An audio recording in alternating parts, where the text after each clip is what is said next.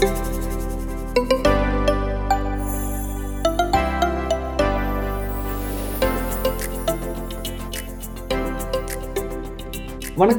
உங்களுடன் வலை உலகில் இணைந்திருப்பது நாகராஜ் அழகு சுந்தரம்.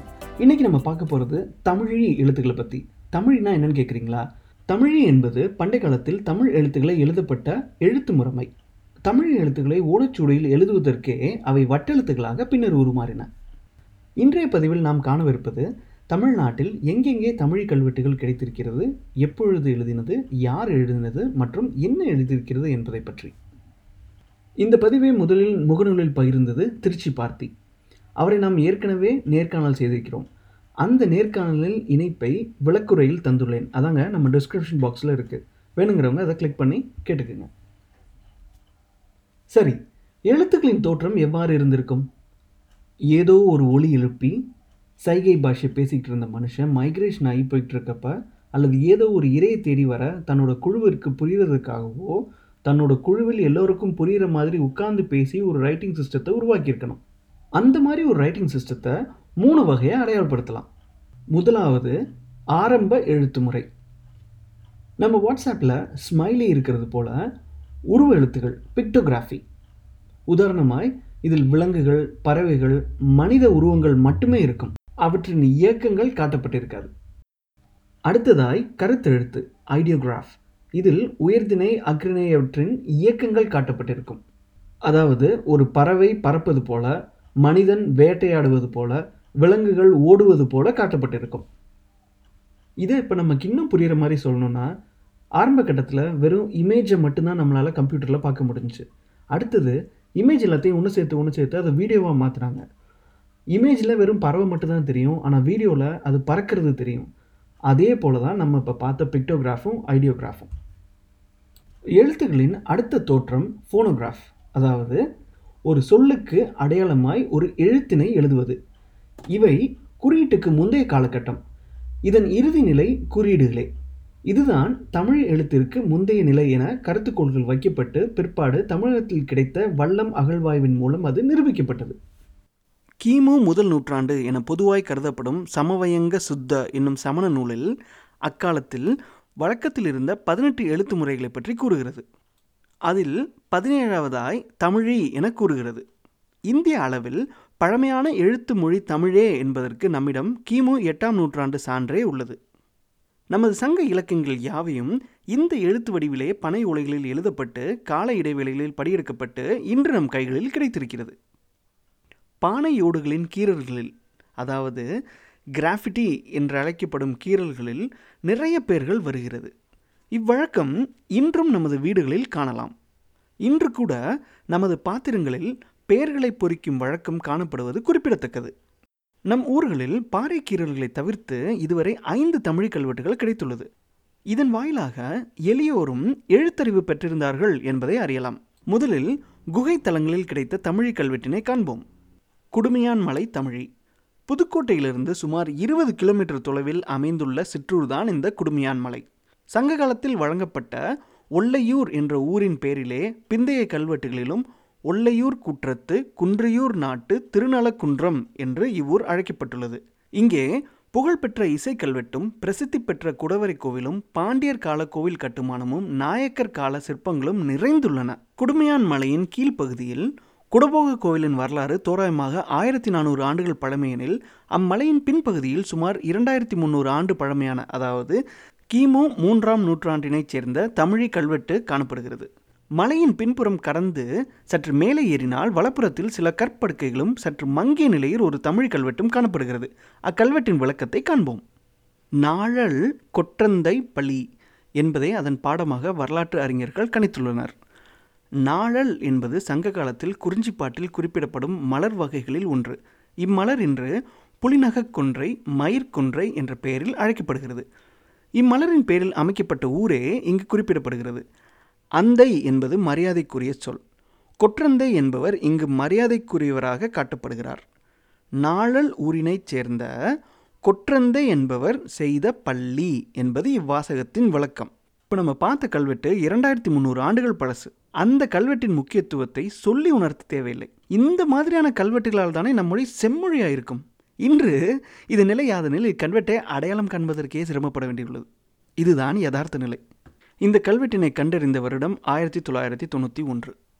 அடுத்து மாங்குளம் தமிழி. மதுரை காஞ்சி குறுந்தொகை அகநானூறு போன்ற சங்க இலக்கியங்களில் குறிப்புகள் உள்ள பழம்பெரும் ஊர் மாங்குடி. இன்று அவ்வூர் மீனாட்சிபுரம் கழுகுமலை ஒவ்வாமலை என அழைக்கப்படுகிறது. மாங்குடி மருதனார் மாங்குடி கீழார் போன்ற சங்ககால புலவர்கள் வாழ்ந்த ஊரே இவ்வூர். சேர நாட்டுக்கும் பாண்டிய நாட்டுக்கும் பயணப்படும் வழியில் இம்மலை அமைந்துள்ளது. ஆயிரத்தி எட்நூற்றி எண்பத்தி இரண்டில் ராபர்ட் சீவல் என்பவரால் பார்வையிடப்பட்டது இம்மலை. எனினும் முதலில் இதனை முயற்சித்து படித்தவர் வெங்கோபராவ் ஆவார். ஆயிரத்தி தொள்ளாயிரத்தி ஆறில் மாங்குளம் கல்வெட்டு படிக்கப்பட்டது. இலக்கியம் மற்றும் கல்வெட்டுகளில் இவ்வுரை பற்றி தரவுகள் கிடைத்ததால் இரண்டாயிரத்தி இரண்டாம் ஆண்டு தமிழக தொல்லியல் துறையினரால் அகழ்வாய்வு செய்யப்பட்டது. அந்த அகழ்வாய்வில் புதிய கற்கால கருவிகள் இருநூறுக்கும் மேற்பட்ட குறியீடுகள் தமிழில் எழுத்துள்ள பானையும் கிடைத்தது. இதில் குருமான்களம் அதன் ஈயானை போ என்ற நீண்ட வாசகமுள்ள எழுத்து கிடைத்தது. இங்கு கிடைத்த செங்கற்கட்டுமானம் தமிழ் எழுத்துக்கள் அடிப்படையில் நோக்குங்கால் இவ்வூர் இரண்டாயிரத்தி முந்நூறு வருடமாகவே சிறப்புற்றிருந்தது தெரியவந்தது. மக்கள் எழுத படிக்க தெரிந்தவராகவும் இருந்துள்ளனர். இனி குகை தளத்தில் கிடைத்த கல்வெட்டுகளை காண்போம். முதல் கல்வெட்டு பின்வருமாறு.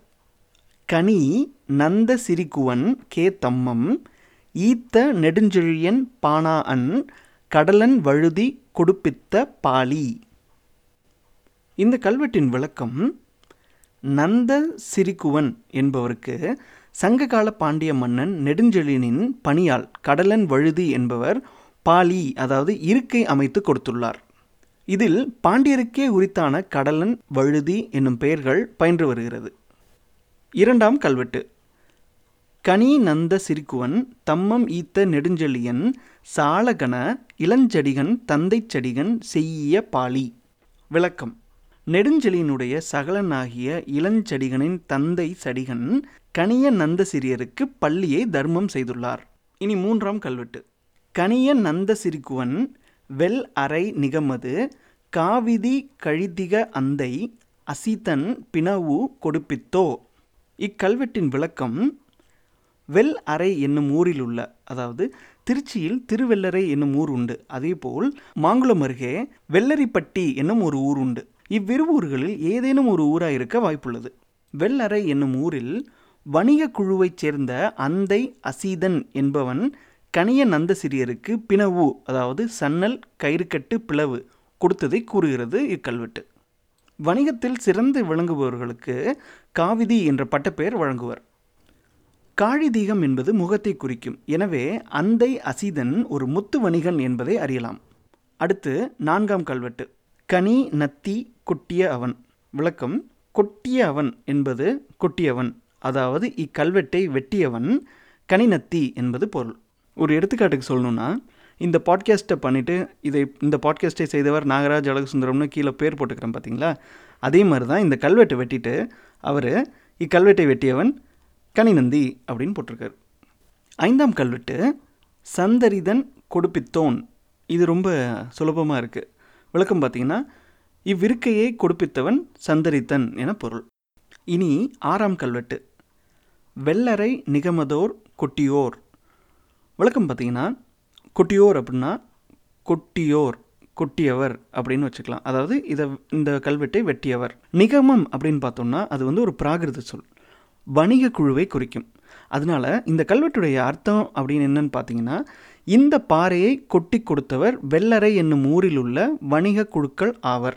புலிமான் கோம்பை கல்வெட்டு கண்டுபிடிக்கிறதுக்கு முன்னாடி வரைக்கும் இப்போ நம்ம கேட்ட ஆறாம் கல்வெட்டு தான் தமிழனுடைய தொன்மையான கல்வெட்டாக இருந்திருக்கு. இந்த கல்வெட்டுடைய காலம் கிமு மூணு என்று கணித்துள்ளனர். ஆனால் வருங்காலத்தில் இதை மறுபடியும் ஆய்வு செஞ்சால் ஒருவேளை கிமு மூன்றுக்கு முன்னாடி கூட செல்லக்கூடும். இப்போ நம்ம தெரிஞ்சுக்கிட்ட மாதிரி நம்ம கூடவே நம்ம வீட்டுக்கு பின்னாடியே நமக்கே தெரியாமல் அருமையான தமிழ் எழுத்துக்கள்லாம் இன்னமும் இருந்துக்கிட்டு தான் இருக்குது அதை வார வாரமாக வலை ஒளி மூலமாக உங்களுடன் பகிர்வதில் நான் பெருமை அடைகிறேன். இதே போல் அடுத்த வாரம் மேட்டுப்பட்டி தமிழி ஆனமழை தமிழியை பற்றி விரிவாக காண உள்ளோம். அதுவரை தற்காலிகமாக உங்களிடமிருந்து விடைபெறுவது நாகராஜ் அழகு சுந்தரம்